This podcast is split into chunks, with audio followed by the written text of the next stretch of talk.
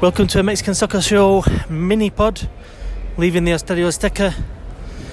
America 4 1 victors over Chivas. Um, it was a game that emphasised for me the domination that Club America has over the, the bitter Guadalajara rivals right now. Um, I think that was shown out on the field. Um, I know a lot of the, the kind of narrative before was that you know both teams are struggling and that that, that America hadn't won in six games, but you know they'd only lost in one of them as well. So it's not like it's not like they were absolutely terrible. Although obviously you saw him today, and they obviously they were that was the best they've been in recent weeks. But the headline there was um, Antonio Briseño making a very you know a late challenge, a high challenge, a reckless challenge, one of those challenges that you just shouldn't be seeing. Um, obviously, it's easy to say when it's a slow motion replay, but you know it's the type of tackle that I think FIFA and the authorities have been trying to get out of the game. Giovani Dos Santos wins the ball first, and then Tonio Briseño just flies in, catches him, and leaves basically a hole in his thigh. I mean, that was I don't think I've ever seen like anything like that. Um, in terms of the type of injury, it was I don't know, I don't know. Um, but before moving on, just there is a little bit of good news. Don't want to say too much about it because, you know, I think the news is going to come tonight and in the morning about, you know, the full state of Giovani's health. But Miguel Herrera, speaking in the press conference after the game, saying that he believes, um, you know, it's a nasty, nasty uh, wound, um, deep, long. Um, you know, but it, the initial prognosis is that it's not anything more. So it's just a case of getting the wound to heal rather than, as some people initially feared, a kind of fracture, which would have been absolutely disastrous for a player who has struggled so much with injuries, and for a player who, to be honest, tonight he looked really up for it. I thought Giovani looked really bright, and you know he started the the attack for the first goal with a superb ball um, to to to begin the counter attack, from which um, Sebastian Cordova netted the, the opening goal from. So um, it was it was a real shame, and obviously now Giovani's got another fight on to, to get fit again. It's uh, it's not what you want to see. I mean, um, I think the Dos, Giovani dos Santos storyline here at Club America has been one of the I don't know one of the things to watch this season, and, and it's just been stop and start so far. So, you know, another blow. But thankfully, it doesn't look like it's um, it doesn't look like it's going to be, you know, a ridiculously lengthy period out for Giovani dos Santos. But yeah, going back to the game, I don't know. Let's start with uh, let's start with Chivas playing with a back five. Um, Daniel Rodriguez comes in back in at net. Van Rankin at right back. Um, Sepulveda kept his place with with Briseño and, and um, Alanis in the in, in the back line of five. Uh, Ponce on the other side, and I don't know. I, I felt like there's ways of playing with a back five or a back three or whatever you want to call it. And, and I thought Chivas kind of invited America on. Uh, Luis Fernando Tena afterwards saying that you know he knew the game early on was going to be scrappy, but they kind of that's why they played that way. They didn't want to give much up. Uh, but you know it's it's tough. He's had like what two days training with the team, and to to move from a flat you know back four to a five, and then you know, to, to come up against an America team with players like Roger Martinez and uh, Renato Ibarra, who are, you know, they, those are the type of players that easily, easily can play in Europe, you know, at a good level. Um, and so it's tough. It's tough for Chivas. I think the club's in a bad state right now. It's difficult to see, you know, a way out. Um, I thought the hiring of Luis Fernando Tena was I don't know. It's it's a club you, need, that needs inspiring. It needs kind of a lift. It needs something to happen so that people are excited.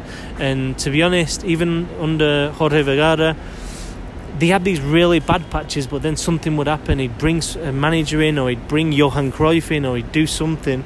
Um, to suggest that things were going to get better and a lot of the times it was only a temporary thing and then they went back to back to the cyclical kind of rut that the club has got in. Um, but this time it's kind of I don't know it keeps going on and on. I mean you look at you know Cardoso and Tomás Boy and now Tena and you're thinking this is a club without inspiration. Um, a lot of rumours about you know a certain agent Carlos Hurtado that has been you know he, he's now doing a lot of the business inside the club. I mean I don't know. I don't like to get into all that kind of thing because it's just not. It's it's it's the bad side of the game, and I think a lot of the time these things come up like, oh, this guy was having dinner with this other guy, and that's you know, and I don't like putting two and two together or two and three together or, or whatever numbers.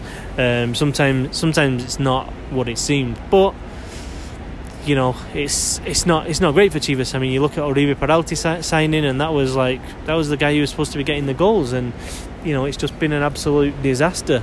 Um, Oribe Peralta's move from Club America to to Chivas, um, and that's only one aspect. Um, so uh, it's tough with Chivas. Um, and the other issue is it's not the only issue, but it just doesn't look like they've got money.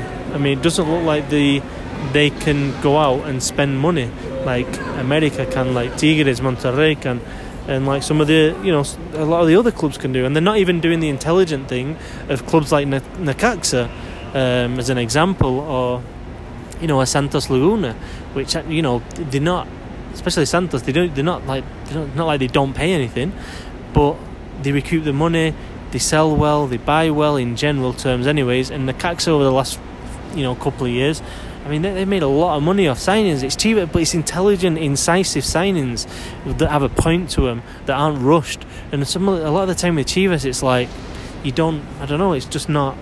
It's just not working out. And then even the youngsters coming through now. I mean, Cervantes sent off today. I mean, you know, you've got Beltran, and you, sometimes I don't know. Sepulveda's looks look good um, at the time he's had. But then again, I don't know. It just feels like there's not. They need that excitement, and the real youngster that was genuinely exciting is now playing at Leon, and I don't think he's going to play. I don't think he's going to come back to Chivas. Um, I mean, why would you know Jose Juan Macias right now come back to Chivas? I mean, he might be a Chivas fan, but this this is a guy who wants to play for Real Madrid. I mean, you know, it might sound ridiculous, but you gotta. I think you got to applaud his kind of his ambition, really. Uh, but yeah, and I think you know you saw tonight. America have had the problems, but then you know you put Valdez and you put Aguilera together at the centre back pairing. You know you put Guido Rodriguez back in there. You know Sebastian Cordova, who he's just developing into not just for the goals, but I've been talking about him quite a lot this season. Um, and he's a lovely little player. Can play in different positions, just as a, the Chivas I know the America bus is just coming past me now, leaving, escorted by about six, seven police motorbikes. Uh, they'll be happy tonight. They'll have the party, I think. I'm sure all, the players will be out tonight. I mean, Clásico Nacional victory. Um, the, the Gio injury was obviously a downer, but you know, yeah, like yeah, like we are saying, um, Cordova in midfield, you know, and then Renato Ibarra, Viñas as well he looks like a real player. I don't know. It just seems like America are getting things right, and Chivas are right now getting left behind. Not nice for Chivas fans to hear, um, but I mean, I think every even every fan knows it as well. You can see it's not like this is a, this is I'm unearthing things that people can't even see because it's obvious. But it's a shame because you know the Mexican game's always better with Chivas up there fighting, playing good football, and and right now it's just just some of the personalities in the squad, Alan Pulido, the big money that he's on, the big money he was signed for. I don't know. You look around and you think that you know Chofis Lopez is he ever ever going to be that player? And you know, I mean, you'd have to say no right now. You know, Alanis even coming back and just not quite work. I don't know. Anyway, it's a mess. But we'll see. Um, good atmosphere. Majority America fans today. I think out of all the Clásicos Nacionales I've been to, this was the, the, the most America fans I've seen in a game. Um, I'd say usually in the Azteca it's 50 50, 60 40 America. Um, well, this time it was probably 70 30 to America, to be honest. Um, and then over in Guadalajara, it's probably probably regularly 70 30 in favour of Chivas. So, so yeah, America fans um, kind of won that battle of the stand as well. Um, let's hope Giovani Dos Santos is okay, and um, yeah, we'll see the, the repercussions for for Antonio Briseño, um, who apparently is feeling very sorry, according to Luis Fernando Tena. But anyway, that's it for me tonight. Just a few thoughts randomly leaving the stadium. Buenas noches, and uh, bueno, estamos en contacto.